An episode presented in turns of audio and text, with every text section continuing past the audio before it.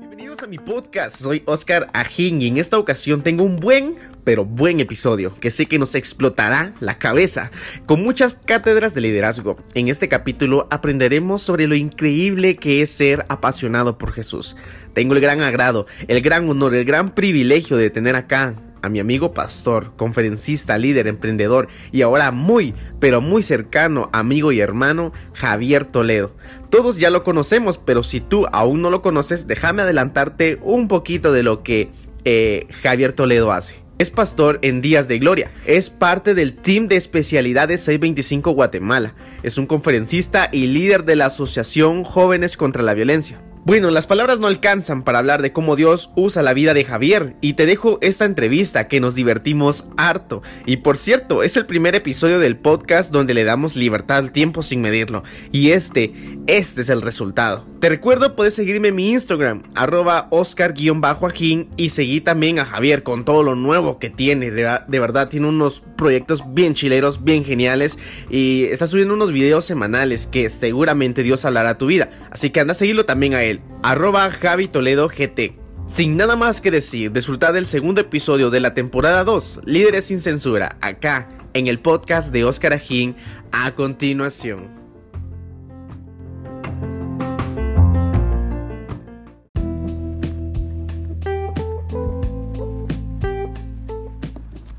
Estoy bien emocionado, estoy bien agradecido porque pues eh, no estamos grabando en mi casa, no estamos grabando en cualquier lado, sino que en la casa de él nos recibió con mucho amor, con mucho agrado y pues se los voy a presentar. Javier, ¿qué tal? ¿Cómo estás?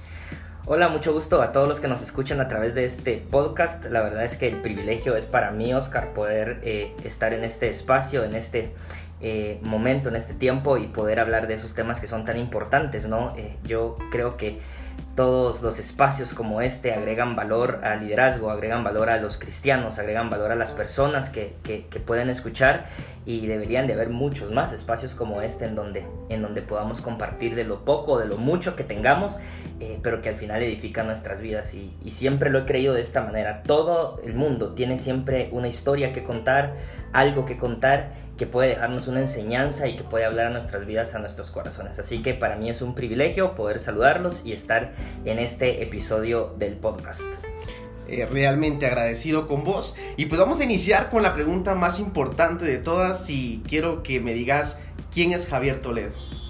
Ok, bueno, eh, primero que nada, eh, soy un hombre de 30 años, eh, casado con el amor de su vida, con mi esposa. no tenemos hijos todavía, eh, pero creo que es, si, si, si, pudiera definirme a mí en una frase, es que soy un hombre apasionado por lo que hago. Nunca me ha gustado hacer nada que no me apasione, aunque lo hago porque sé que debemos de servir, pero todo aquello que, que, late fuerte en mi corazón es por lo que vivo, por lo que, por lo que trabajo, por lo que hago y pues Dios me ha dado el privilegio de poder eh, tener muchas actividades que están relacionadas con esa pasión que late en mi corazón. Una de ellas es que pues eh, soy eh, pastor auxiliar en, en, la iglesia a la, que, a la que represento, Ministerio Días de Gloria. también tengo la oportunidad de dirigir proyectos comunitarios a través de una organización que trabaja con jóvenes que viven en, en estado de vulnerabilidad y tengo también el privilegio de poder ser parte del grupo que lidera especialidades 625 en Guatemala, que es un ministerio que se dedica a capacitar a otros líderes en temas eh, relacionados al acompañamiento o al liderazgo generacional. Entonces, eh, soy ese tipo de personas que regularmente eh, tienen una idea en la, en la cabeza, lo sienten fuerte en el corazón y buscan la manera de echarlo a andar porque sé eh, que los sueños de Dios nacen así, ¿no? Muchas veces con un pequeño pensamiento, con una idea que luego empieza a arder en los corazones y que debemos de llevarlo a la, a la acción. Entonces creo que soy un ejecutor de sueños, un ejecutor wow. de ideas eh, y apasionado por lo que hago. Grandioso, mi amigo Javier qué genial el saber que no solamente abarcas como las cuatro paredes de la iglesia, sino que salís y tenés un montón de proyectos, hay un montón de actividades de las cuales eh, de igual manera edificás a la generación, edificás el reino, edificás lo que es el cuerpo de Cristo. Quiero hacerte la pregunta, ¿cómo empezaste en los caminos de Dios? Ok. Eh, mis papás desde pequeño, bueno, digamos, no nací en un hogar cristiano, de hecho nací en un hogar eh, que en donde atravesamos muchas dificultades, un hogar, un hogar en donde pues eh, regularmente se vivía algún tipo de, violencia intrafamiliar, eh, pero sin embargo mis papás, a pesar de esto, nos, nos, inscribieron a mis hermanos y a mí en un colegio evangélico, sin ser evangélicos, nos inscribieron en un colegio evangélico. Y desde pequeño la palabra, la palabra siempre fue recibida por mí a través de los devocionales y los espacios de eh, participación que teníamos en, esta institución. Y más o menos cuando tenía 7, 8 años, recuerdo que llegamos a los pies de Cristo, primero mis hermanos, mi mamá y yo, y posteriormente también eh, mi papá. Y entonces las cosas empezaron a cambiar, eh, toda esa violencia que en algún momento sufríamos en casa empezó a, ser cambiada y transformada por el poder de Jesús. Y empezó a despertarse en mí como una pasión por seguirle a él, aunque tal vez estaba muy pequeño, pero, pero empecé a darme cuenta que lo que los pastores, lo que la gente predicaba en las iglesias era muy genuino porque yo lo veía en mi propia casa. O sea, de venir de un contexto en donde mis papás peleaban mucho, en donde había violencia intrafamiliar, en donde se, se, se, veían constantemente, eh, digamos, contiendas y pleitos entre, entre los miembros de mi familia me empecé a dar cuenta cómo Jesús empieza a transformar nuestras vidas y me doy cuenta que realmente lo que las personas hablaban acerca de ese Jesús era totalmente genuino. Sin embargo, eh, aunque nosotros aceptamos a Jesús, yo estaba muy pequeño cuando lo, cuando lo recibí en mi corazón, eh, mi familia termina yéndose de la, de la iglesia donde nosotros participábamos y empezamos a cada uno apartarnos de Dios, ¿no? O sea, cada uno empezó, mis hermanos, eh, mis papás, eh, nos apartamos de Dios, regresamos a la vida que teníamos antes y más o menos cuando yo tenía 15 años recuerdo que una persona me invitó a una iglesia que, yo no, no, no frecuentaba y en ese lugar eh, recibo una palabra de Dios que realmente transforma mi vida. recuerdo que esa noche empecé a llorar, no, no podía parar de llorar porque yo sé que había un vacío en mi corazón causado por todo el daño que se había hecho en los años atrás dentro de mi misma familia. Y esa noche estoy seguro, estoy convencido que Jesús toca mi corazón, eh, soy lleno de Él y empiezo a recibir un amor que nunca había experimentado. Yo regreso a mi casa después de ese servicio llorando. Recuerdo que pasé toda la noche madrugada llorando. Mi mamá llegó de hecho al cuarto preocupada porque yo no podía parar de, de llorar, pero lo que estaba sucediendo es que estaba experimentando un amor que estaba llenando ese vacío en mi corazón que por años había existido. Y entonces a partir de, ese, de esa noche, yo para todo esto ya tenía 17 años, eh, a partir de esa noche mi vida es transformada, empiezo un caminar con, con Cristo ya personal, eh, encuentro amigos cristianos, luego empiezo a congregarme a una, a, una, a una iglesia. Y aunque mi familia no estaba en los caminos de, de Dios, eh, yo empiezo o sea, solo, porque pues no había nadie más que me apoyara a, a asistir a, a, una iglesia y pues después de esto comienza toda la transformación, no solo para mi vida, sino también para la vida de mi familia. Wow, qué increíble es poder ver cómo aquello que muchas veces predican y se mira como wow, es cierto que hay familias unidas en Jesús, que el amor de Dios transforma, pero ya verlo en tu vida, ya, ya no solamente como predicaba ayer en la iglesia, no solamente leerlo o escucharlo, sino verlo con tus ojos, es algo que realmente hace cambiar nuestra perspectiva sobre lo que nos predican, lo que escuchamos. Y pues, qué genial, de verdad, qué genial. ¿Cómo descubriste que naciste para hacer lo que haces? una pregunta muy interesante. Eh, mira, creo que, y sé que no es el, caso de todas las personas, pero muchas personas tenemos que conocer lo que es el fracaso para poder experimentar el propósito de Dios para tu vida. Y en mi caso fue de esta manera. Yo salgo del colegio eh, a los 17, 18 años con muchos sueños, muchos anhelos. Eh, quería estudiar una carrera universitaria. Tenía una universidad a la, que, a la que anhelaba ir porque yo sabía que ahí iba a poder aprender mucho. Pero a través de una situación difícil que atravesamos en la economía de mi familia, pues esto ya no es posible. Entonces, eh, tuve que empezar desde cero. O sea, tuve que empezar desde abajo pues a la vista de cualquiera podría sonar como, como, como si hubiese fracasado en los sueños que tenía, pero era parte del propósito, ¿no? Tuve que buscar un trabajo de medio tiempo para poder pagarme eh, una universidad que no era la universidad a la que yo quería asistir. Y fue así como comenzó mi historia. Eh, pues mi primer trabajo fue en un café internet. Yo era la persona que, que daba el tiempo en las, en las, en las máquinas, Para, para, la gente que llevaba pero también me tocaba que pasarle un trapo, limpiar las computadoras, trapear el lugar y lavar los baños. Entonces, en ese momento, quizás yo pensaba que era como el fracaso de mi vida, ¿no? De tener sueños y pensar que iba a ir a una de las mejores universidades de, de, Guatemala, a terminar en un café internet, y no denigro el trabajo porque es, porque es honrado y lo hice por dos años y, y, fue la fuente de provisión que Dios usó para mi vida, pero no es el sueño que vos tenés al, salir, del, al salir del colegio. Entonces cuando estaba ahí y lavaba los baños y limpiaba el lugar, eh, sí sentía que había fracasado, pensé que había fracasado, pero realmente... Eh, era parte del propósito de Dios para mi vida, para llevarme al lugar al que, al, que Él deseaba.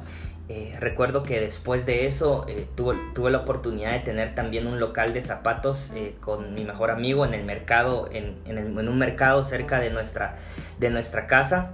Y, y pues nada, o sea, estábamos, o sea, de estar en un café internet, ahora el señor me lleva a un mercado a vender zapatos de mujeres. Yo pues no tenía experiencia vendiendo zapatos de mujeres. Pasamos muchas aventuras en, ese lugar. Y después de eso, eh, pues Dios abrió las puertas para que yo pudiera ingresar a trabajar en un colegio como, como maestro. Y creo que fue como el momento en donde me empecé a dar cuenta de ese llamado y de esa pasión que existía.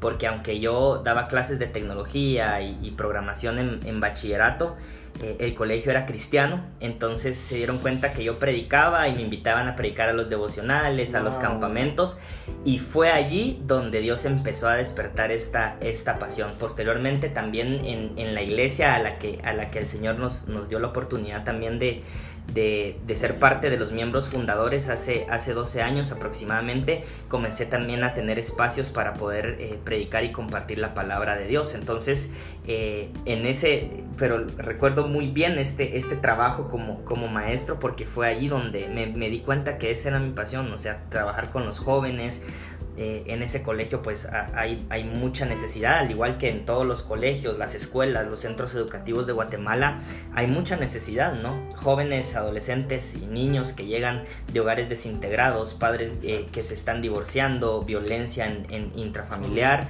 y, y, poder apoyarlos y poder ayudarlos a través de un mensaje, a través de una prédica, pero también a través de escucharlos, empezó a despertar esa pasión en mí y, y llegó un momento en el que yo dije, esto es lo que quiero hacer en mi vida.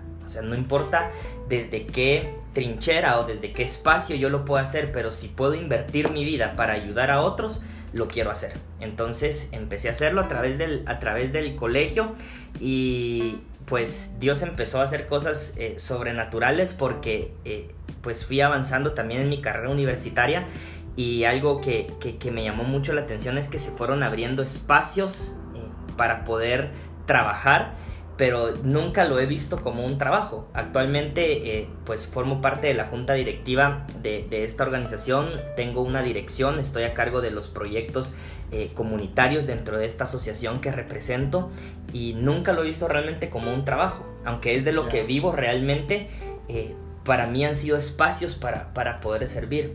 Y yo creo que las personas debemos entender que cuando tenés un propósito, no importa dónde vas, porque recuerdo que cuando estaba en el café internet, yo también le hablaba a la gente de Dios, o sea, la gente llegaba a veces con sus problemas y, cargados, y yo le hablaba de Dios ahí. Cuando estaba en el local de zapatos, recuerdo también que una señora en una ocasión eh, se acercó llorando también, creo que se había salido de su casa, y pues me puse a orar ahí por ella y a, darles a darle palabra de ánimo. Pero entendí que cuando la pasión está en tu corazón, no importa el lugar en donde estás, no importa el trabajo que tenés, aunque tal vez no te gusta ese trabajo o no creas que es el trabajo que te mereces, Dios te va a usar en ese lugar en donde, en ese lugar en donde estás. Pero respondiendo de forma breve a tu, a tu pregunta, eh, fue ahí en ese colegio en donde, en donde, el cual le tengo mucho cariño, en donde descubrí el propósito que Dios tenía para mi vida y en donde me apasioné por el trabajo que hago con las nuevas generaciones. Vos, qué genial está eso, vos, está genial. Que hasta en lugares de tu trabajo comenzaste a hablar de la palabra siendo luz como tal, o sea, siendo la sal en todo momento. ¿Y quién imaginaría? Imagínate en un internet, vas, digamos, a sacar un trabajo y terminas, imagínate, impactado por la palabra de Dios, un lugar inesperado, vos. Intencional, fíjate que intencionalmente, como yo tenía el control del, de la computadora y de todo, intencionalmente eh, eh, la otra persona que en algún momento trabajaba en el lugar, por un tiempo fue mi hermano, pero había otra persona que, que trabajaba ahí conmigo en el turno de la tarde y pues él ponía eh, su música como bien especial, pero intencionalmente le ponía a la gente música cristiana.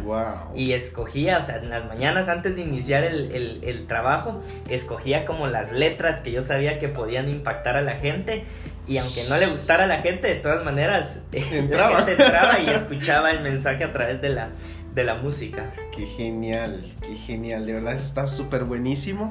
Creo que nos queda a nosotros como ejemplo eh, ser esa luz en todo lugar. Yo te cuento, fíjate que yo cuando inicié en los caminos del Señor, yo inicié a los 14 años aproximadamente, mis abuelos son pastores, eh, de parte de papá y de parte de, de mi, mi abuela, de parte de mamá es una profeta muy usada por Dios. Pero, o sea, mis papás eh, no estaban dentro de la iglesia como tal, aunque sí fueron líderes de jóvenes los dos, imagínate, eh, no estaban involucrados y pues mi abuela, mi abuela Virginia, que era de parte de papá, ella siempre decía, eh, Samuelito me decía, mire, eh, yo le voy a decir al hermano Jonathan que le enseña a tocar trompeta y todo, y yo decía así como que, ay, mi abuela. sí, porque no, o sea, yo, yo toda la vida, mi sueño de toda la vida fue aprender a tocar batería. O sea, ese fue, era, pues. como mi sueño, ¿va? Y, y ella decía, no, la trompeta, y yo, ah, pero es que la trompeta no se mira tan atractiva, eh, la batería está tocando todo el tiempo, la guitarra está tocando todo el tiempo, el bajo está tocando todo el tiempo pero la trompeta solo toca en ciertas partes, ¿va? Y esa era una de las cosas que decía, no, o sea, abuela, ¿qué le pasa, va? Al final, te cuento, al final, mi abuela fallece eh, y no pudo ver lo que hoy en día soy.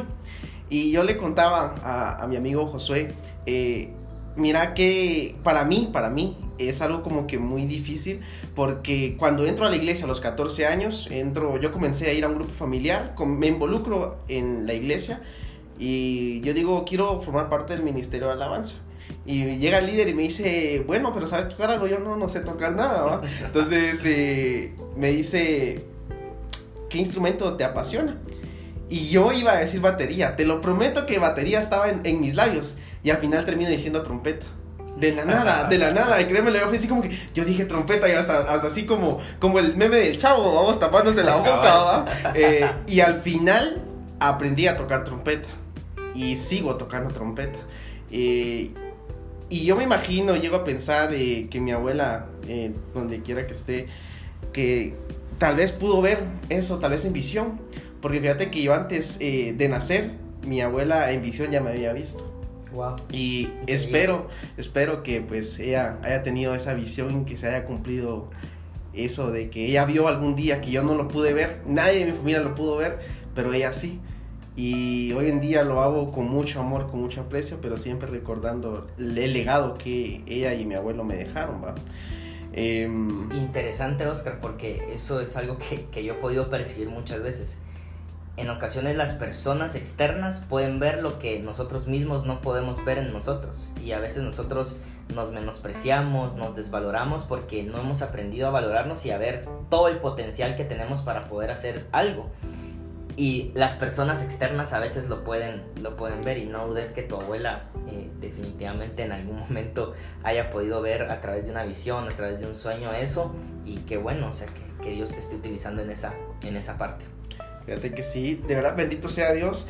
Y fíjate que algo bien gracioso. Y yo me recuerdo que los domingos íbamos a la casa de mi abuelo. Y yo sabía que los domingos, fijo, fijo, íbamos de mi casa a la casa de ellos.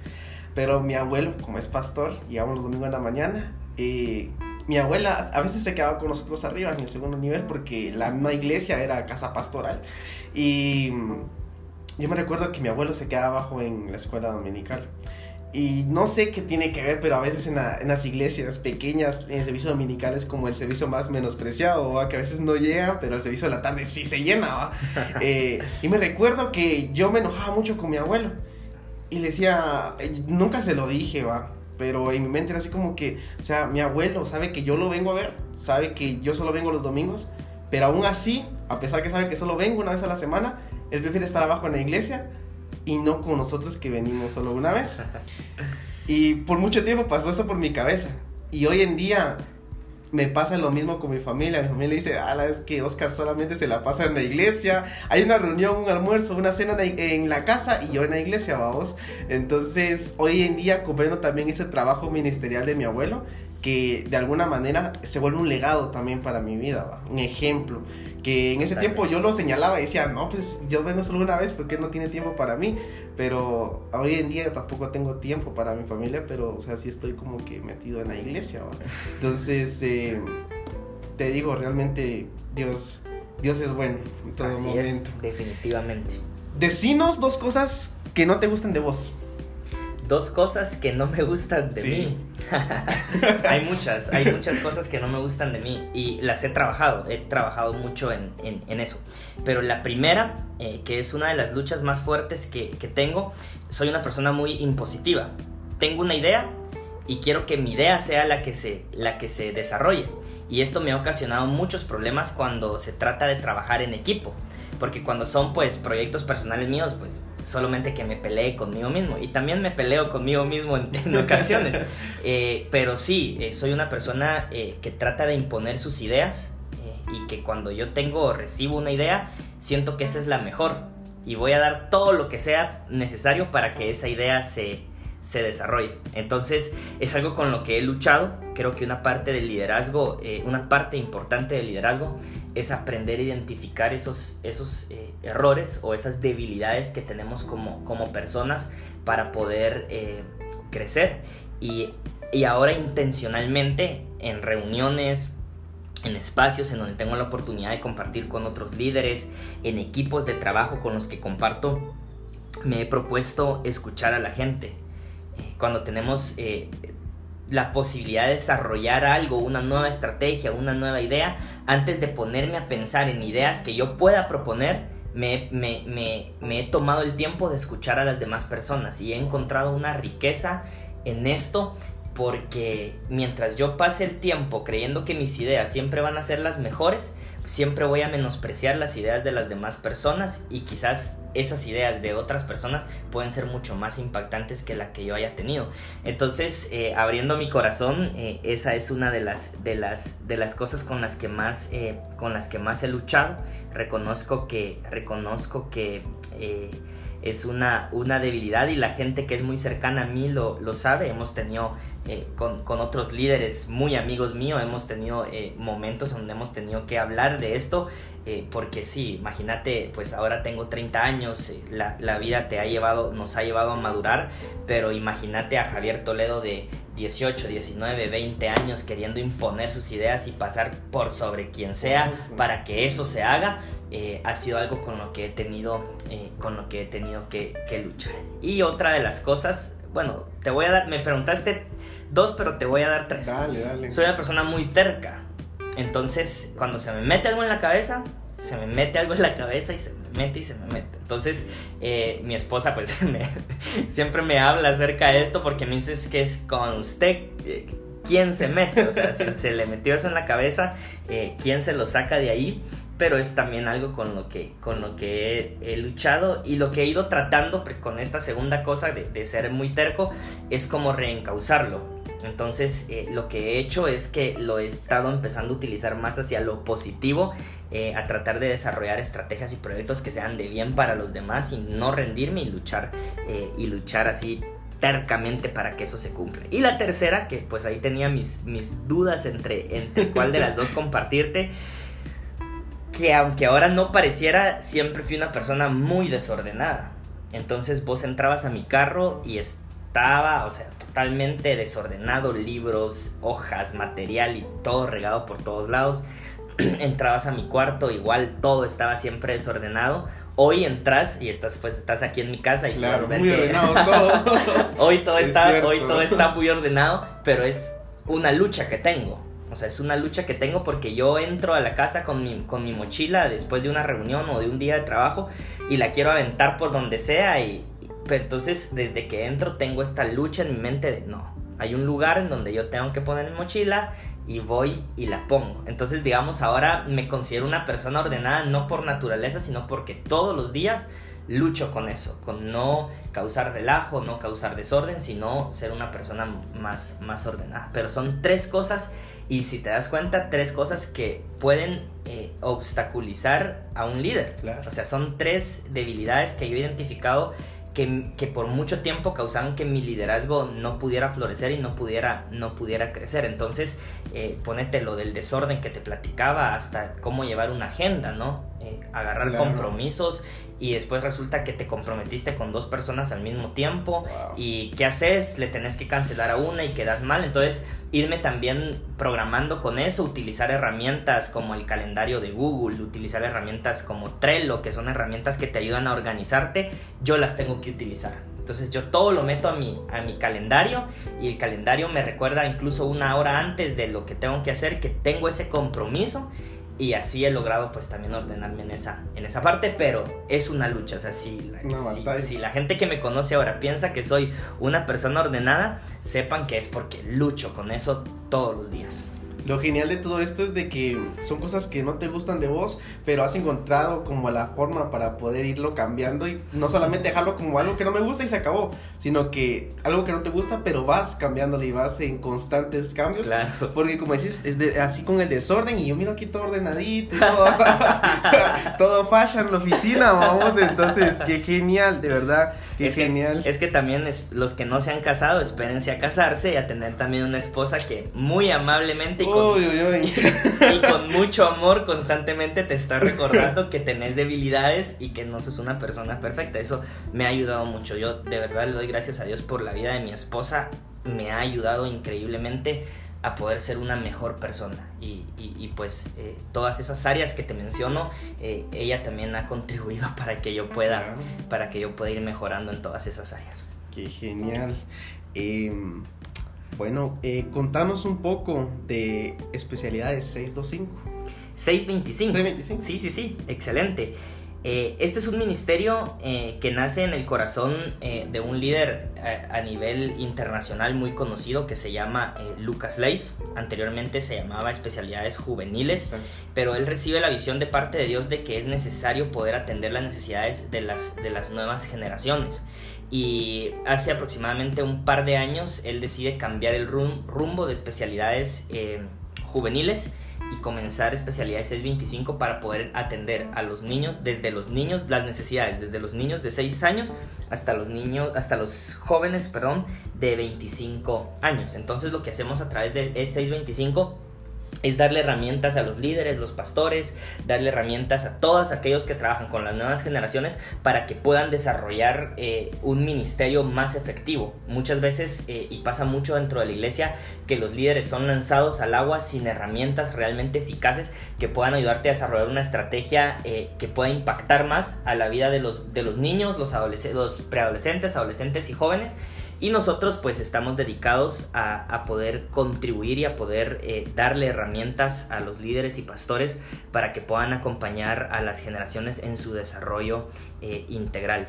Pasa mucho y ha estado pasando mucho en los últimos años que la iglesia ha venido decreciendo eh, precisamente porque no se han sabido atender las necesidades de, de las transiciones que los niños van sufriendo a través de la preadolescencia, adolescencia y juventud y nuestra misión como especialidad de 625 es acompañar a los líderes, a los pastores, eh, para poder, para que ellos puedan a su vez acompañar a las nuevas generaciones y poder hacer un trabajo mucho más integral dentro de la iglesia, que los pastores generales, los pastores de jóvenes, los pastores de niños o líderes de jóvenes, líderes de niños, no trabajen de manera aislada, sino de manera integral, con una estrategia, con una arquitectura, arquitectura ministerial que pueda servirles para, para tener herramientas y atender realmente las necesidades de las nuevas generaciones. Entonces, eh, como te decía, pues eh, formo parte del, comité coordinador de Guatemala. Eh, cada país pues tiene su, equipo coordinador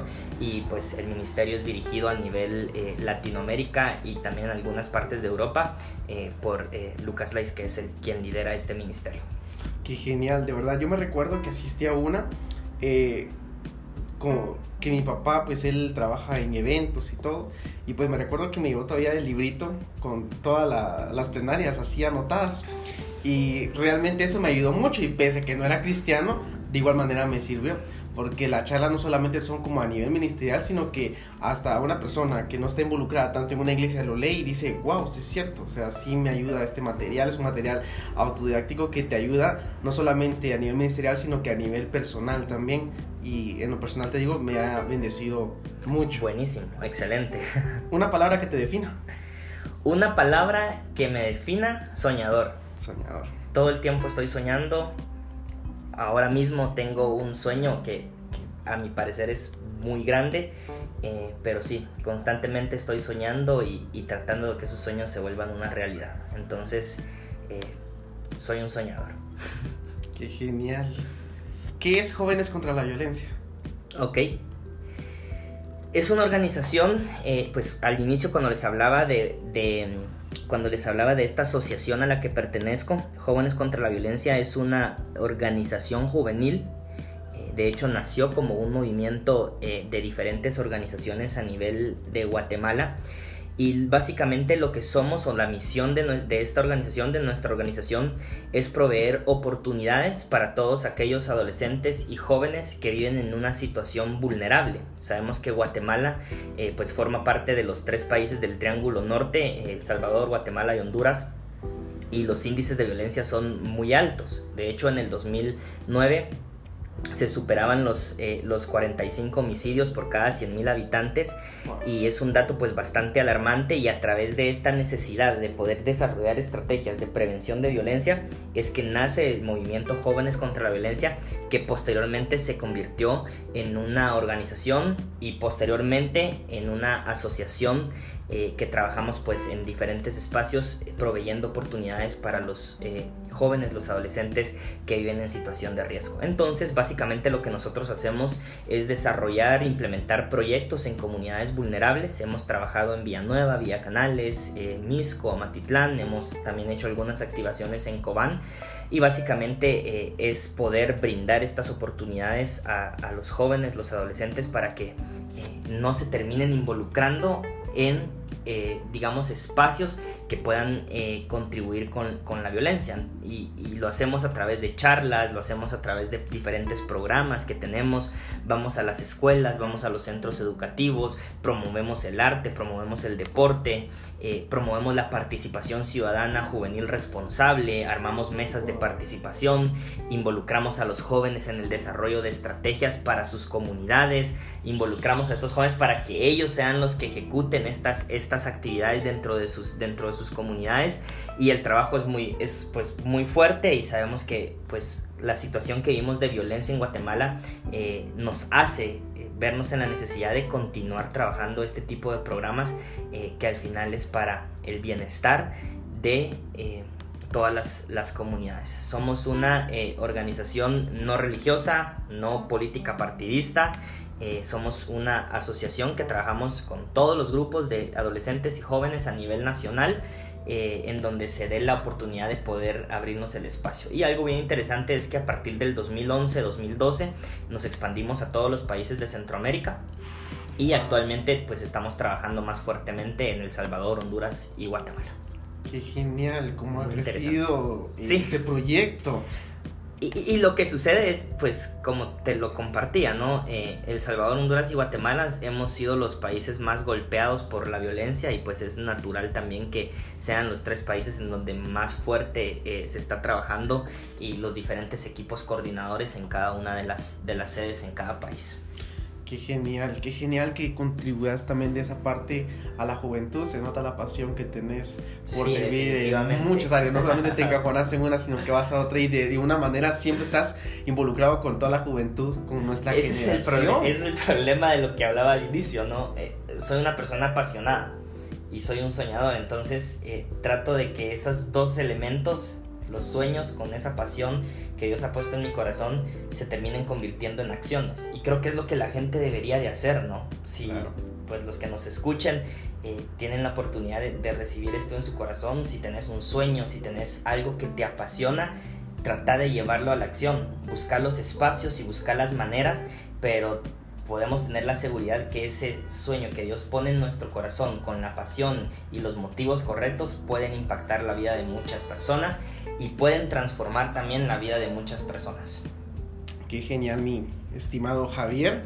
Ya casi vamos a terminar, pero eh, quiero tocar un punto bien especial acerca de, de, que estamos hablando sobre lo ordenado que está todo. Eh, ¿Cómo conociste a tu esposa? Ah, eh, bueno, esa es, una historia eh, muy, muy interesante. Hace eh, más de cinco años eh, tuvimos la oportunidad de conocernos. Realmente pues yo no estaba esperando eh, tener una relación de noviazgo en ese momento porque venía de algunas relaciones de noviazgo que, que habían dejado eh, muchas cosas negativas, ¿no? Yo creo que siempre aprendemos de todos, creo que siempre todas las personas aportan algo a tu vida, eh, pero en especial las últimas, las, las, los, los, últimos noviazgos que yo experimenté me habían dejado un poco, digamos, con el deseo de, de, esperar, ¿no? De ya no, de ya no tener un noviazgo por algún tiempo. Y, y, pues yo estaba en ese periodo, ¿no? Yo estaba en ese periodo de descanso, de no querer una relación, de no querer salir con nadie, sino de tomarme mi tiempo y poder disfrutar de, de estar soltero. Y, y, en ese, y en ese momento, eh, dos muy buenos amigos, eh, dos muy, muy buenos amigos, de hecho, eh, la, la, mejor amiga de, de, de mi esposa, tienen la, la, idea de presentarnos. Ella de hecho ya le había hablado de mí a mi esposa durante un tiempo, pero como supieron que, ya, que yo ya estaba soltero, eh, deciden presentarnos y empiezan a hacer todo para que nos conozcamos. Recuerdo que hicieron un intento frustrado de que fuéramos a, a, comer un día y ya no se pudo porque a mí me surgió una reunión de trabajo y después se pospuso para una ida al cine. Entonces me recuerdo que, que, ese día y precisamente esta, vos que lo estás viendo, sí, sí. esta es la foto del primer día eh, wow. que, nos, que nos conocimos. Otro amigo la tomó eh, pero ese es el primer día que, wow. que nosotros nos, nos, vimos. Entonces eh, fuimos al cine, eh, ella sufrió un poco porque yo iba con todos mis amigos y sus novias, íbamos como en una cita de parejas y ella no conocía a los demás, sí, sí. pero, pero la verdad es que pasamos un buen, un buen tiempo. Yo me recuerdo que la vi y es como ese sentimiento de que sabes de que algo puede pasar, o sea, yo la vi y fue una, fue una un, un, sentir y, y, después lo compartimos, que fue parte de, los, de lo que los dos sentimos, de ese momento en el que vos decís, esta es la persona. O sea, eh, quizás has buscado tanto tiempo, has buscado diferentes, en diferentes lugares, pero yo la vi y supe que ella era. Y a partir de ese, de ese momento eh, empezamos a conocernos como amigos, estuvimos eh, eh, conociéndonos, siempre no faltan los cuates que te están presionando como, ah, hacete, tu, hacete, su novia, no sé qué, pero la verdad es que nos tomamos algún tiempo para conocernos como amigos, desarrollamos una bonita amistad, llegado el momento pues ya nos, ya nos hicimos novios, pero sí, la conocí gracias a, a estos dos amigos que Dios puso en nuestro camino, que fueron de mucha bendición y nos presentaron, eh, siguen siendo amigos muy especiales para nosotros. Y pues a partir de ahí, de ese momento, comenzó nuestra, nuestra historia. Eh, Dios nos ha bendecido mucho, la verdad, todavía no tenemos, no tenemos hijos, lo estamos planificando ya para, para un futuro, eh, pero nos ha bendecido mucho. Como matrimonio, eh, mucha, muchas personas le tienen miedo, ¿no? Al, al, al, matrimonio, le tienen temor. Yo reconozco que yo era una de esas, de esas personas que tenía miedo de, de, de casarme porque siempre fui una persona muy independiente. Uh -huh. Y yo iba de arriba para abajo, venía, iba, viajaba, hacía y tenía miedo de que al casarme esa independencia se terminara y, aunque estaba dispuesto existía el temor. Pero definitivamente es totalmente lo contrario a lo que uno piensa acerca del, matrimonio y a veces las personas te meten mucho temor quizás por la mala experiencia que, que algunas personas han tenido en su matrimonio pero en el caso de nosotros eh, ha sido de mucha de mucha bendición eh, de verdad eh, he vivido el mejor tiempo de toda mi vida en, en, este eh, poco tiempo o mucho como, como algunos lo puedan ver, pero, pero sí, definitivamente eh, si tuviera la oportunidad de casarme un poco más joven, ahora lo haría. O sea, ahora lo pienso. O sea, sé que todo es en el tiempo de Dios, pero diría, ah, quizás me hubiera casado unos dos años antes de haber sabido que esto iba a ser de esta, de, esta manera. Entonces, eh, así fue como nos conocimos y pues estamos felizmente casados. Qué genial, qué genial. Cuando te pregunté eh, sobre cómo conociste a tu esposa, yo me di cuenta que hasta te pusiste rojo y todo. es que no me esperaba esa pregunta. Eh, mira, yo siento que la mayoría de, solteros se preguntan esto y pues de alguna manera, eh, pues yo también creo que la voy a involucrar ahorita y vos me vas a responder a tu manera. ¿Existe una edad para casarse? Yo creo que no existe una edad para casarnos, obviamente cuando hablamos ya del tiempo de la, de la madurez y de la adultez, porque pues si vos me decís, si estuvieras hablando conmigo y yo tuviera 16, 17 años, yo te diría, o sea, a esta edad definitivamente no. Pero más que la edad, yo creo que tiene que ver con la madurez. Yo tengo amigos, de hecho este es, este es un, un año de muchas bodas para, para, para mis amigos, la gente cercana a mí. Y tengo personas o conocidos que se están casando de 32, 34 años, eh, otros que se están casando de 36, 37 años, pero también tengo el caso de algunos que se están casando de 23, 24 años. Y cuando yo veo los perfiles, eh, no veo tanta diferencia en las parejas porque veo madurez en todas, en todas, en todas ellas. Entonces, yo creo que si estás de los 20 para arriba y sos una persona madura, yo creo que pues podés eh, pensar o planificar eh, empezar un, matrimonio con, con, una persona. Yo creo, y siempre lo he visto de esta manera, una de las decisiones más importantes que, que vos puedes tomar en, en, tu vida, pues aparte de recibir a Jesús en tu corazón, es con quién vas a pasar el resto de tu vida. Porque recordate que eh, nosotros que creemos en el pacto del matrimonio es la persona con la que vas a vivir para toda la vida. Entonces no es una decisión que podés tomar a la ligera y creo que tenés que estar lo suficientemente maduro para iniciar este, este tipo, eh, es, esta relación de, de, matrimonio. Porque aunque yo te decía que he vivido los mejores, los mejores, el mejor tiempo de, de, de mi vida eh, en mi matrimonio, también hay dificultades y también hay diferencias y también los caracteres son diferentes, a veces pensás diferente.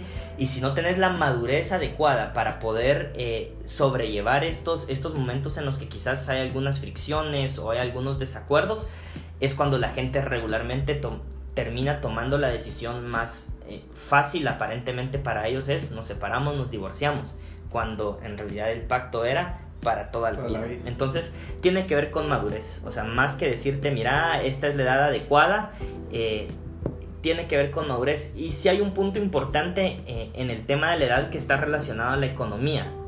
No solamente tenés que estar eh, con una madurez adecuada para casarte, sino que tenés que también tener una economía, digamos, por lo menos estable para evitarte muchos problemas que en el matrimonio pueden, pueden llegar a través de una mala, de una mala economía. Entonces, eh, estos consejos, o sea, al final lo que, te, lo que te ayudan es a que el matrimonio, la carga del matrimonio sea un poco menos, sea un poco más ligera y tengas menos problemas dentro del, dentro del mismo. Porque imagínate una pareja de 21 o 22 años eh, que está estudiando la universidad que no tiene un trabajo estable o el trabajo en donde, en donde están eh, pues no les da lo suficientemente para vivir eh, pues un poco mejor posiblemente van a tener más problemas que alguien que está más estable o que ha alcanzado, digamos, eh, diferentes niveles profesionales en su vida. Entonces, yo creo que son dos elementos que las parejas tienen que analizar y tienen que tener siempre el cuidado. El más importante, como te lo digo, es la madurez y el segundo, el tema de la estabilidad, ¿no? Eh, con la madurez, la estabilidad emocional, obviamente, y el tema de la estabilidad económica, eh, que es muy importante también dentro del, dentro del matrimonio. Mucha gente dice, con, no sé si está bien dicho así, pero dice con que dos se amen y uno coma, eh, no importa, pero eso no es una realidad, o sea, ya, en el, ya en la vida, o sea, los dos van a tener hambre y los dos van a tener necesidades, entonces sí, se trata de de hacer las cosas de manera ordenada, ¿no? Hay, una, hay un tiempo, Eclesiastés 3 dice que todo tiene su tiempo y el matrimonio también tiene su tiempo y no está condicionado a una edad, sino está condicionado a la madurez y a la estabilidad que vos puedes ofrecerle a la pareja de las dos vías, el hombre a la mujer y la mujer también al, al hombre. Entonces, eh, sí, o sea, si están amigos que nos escuchan pensando en casarse, eh, analicen esas dos cosas. Analicen esas dos cosas porque son determinantes para tener un buen matrimonio.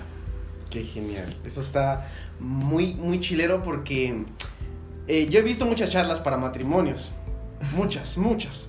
Pero charlas para jóvenes, o sea, una, algo como prematrimonial, casi no lo he visto. Sí. Entonces, esto nos sirve como material para eso, inclusive. Por porque, supuesto, totalmente. Claro, eh, uno, uno lo piensa mucho. Em, ¿Cuál ha sido tu mayor reto a nivel ministerial? Ulurun, muchos. podría hablarte, podría hablarte de, de, de muchos, pero yo quiero ser muy honesto a través de, a través de, de, de, de este espacio y de este podcast en donde estamos, eh, pues, hablando con toda honestidad y Claro. pues yo he abierto mi corazón acerca de, de, de mi vida y de lo que hemos, de lo que hemos vivido. Pienso y creo que el mayor reto eh, es para mi ministerio he sido yo mismo. Primero porque mi ministerio no es mi ministerio, sino el ministerio que Dios me ha permitido tener, pero yo por mucho tiempo he creído que se trata de mí. Y creo que el mayor reto que he atravesado eh, soy yo mismo. Y, y- lo explico para que lo, puedan, para que lo puedan entender. Conforme el tiempo avanza y uno mismo va madurando, uno se va dando cuenta de todas esas debilidades de las que yo ya hablé en, al- en algún momento de ellas. Y esas debilidades son con las que regularmente vos tenés que luchar. Y el problema es que esa lucha es una lucha interna entre vos y eso que regularmente está allí que no te permite dar pasos hacia adelante. Y me he topado, o sea, con muchos momentos en mi vida en donde he tenido que analizar mi caminar, en donde he tenido que analizar mis motivos, en donde he tenido que analizar las razones de por qué hago lo que hago. Y me he dado cuenta en muchos momentos, eh, y siendo sincero, que a veces los motivos no han sido los correctos, que a veces ha habido vanidad, que a veces han habido deseos de sobresalir más que los demás, que a veces han, ha habido egoísmo, que a veces ha habido egocentrismo y a un líder le toca que lidiar contra todas esas cosas para poder llegar al lugar al que Dios quiere llevarte.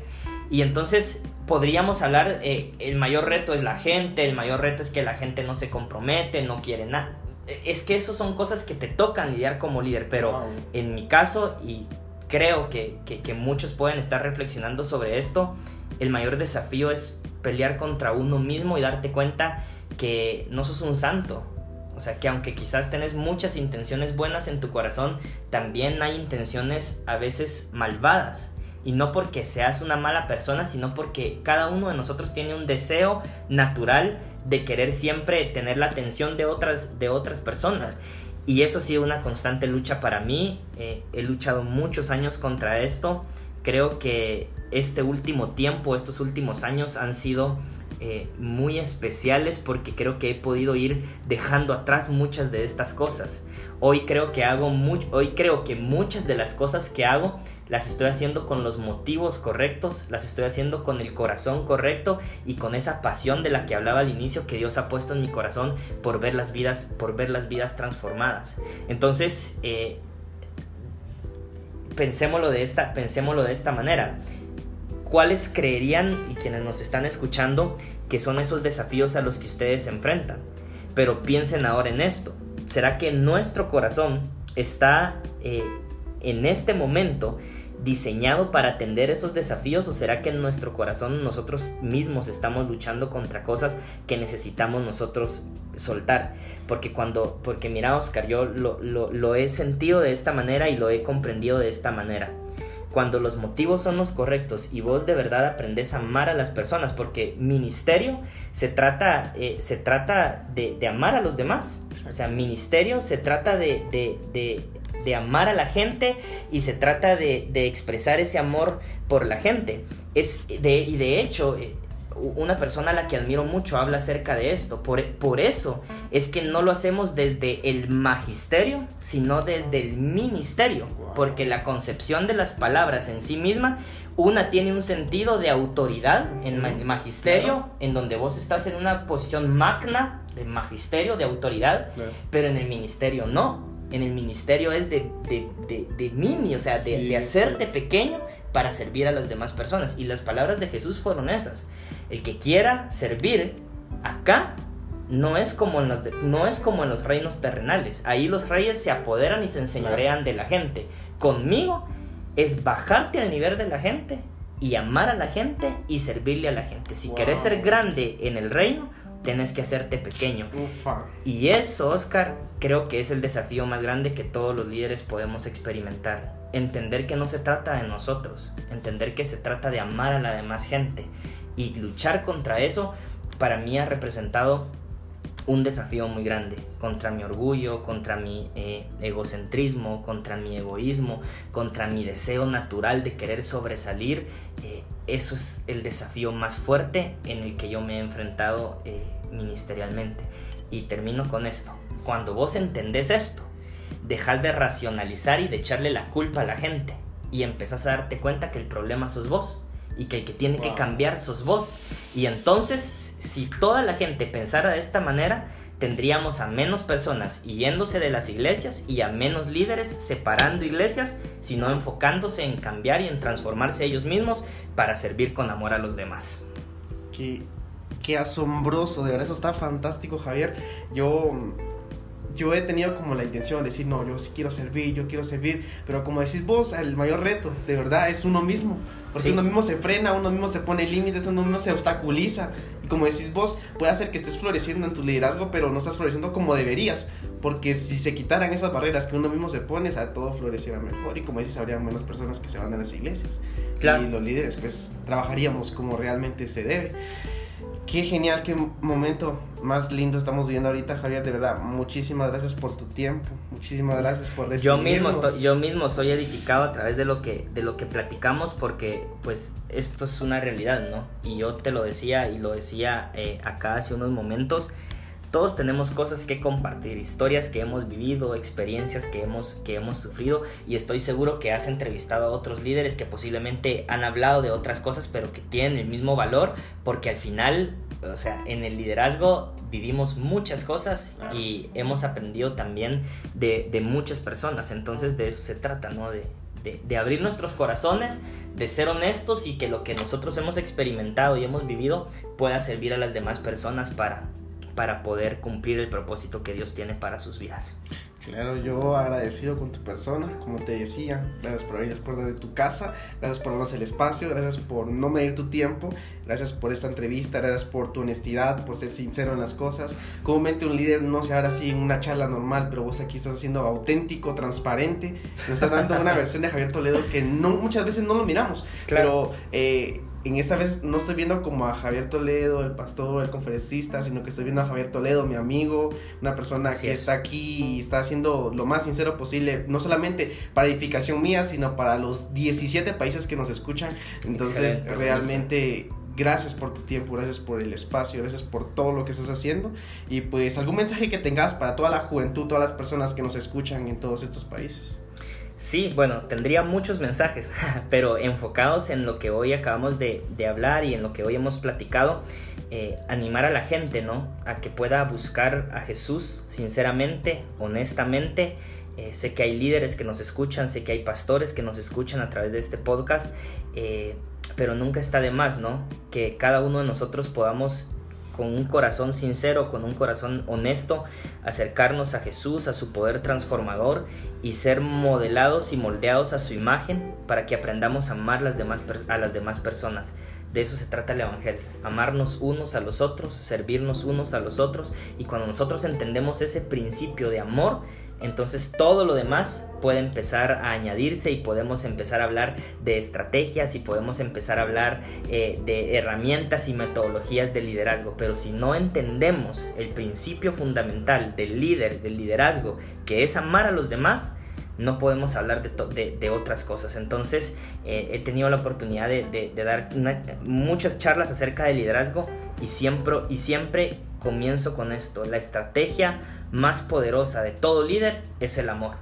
Y a partir de ahí, diseñar metodologías, diseñar herramientas, andate a capacitar fuera de Guatemala si querés. Pero lo primero es que nos aprendamos a amar unos con otros. Y de ahí para adelante, todo lo que querrás.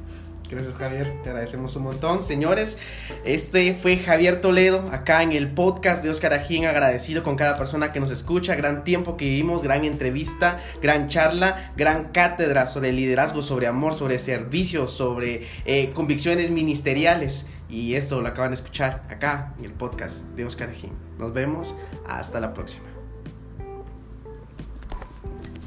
Se me manda mi Javier. Listo.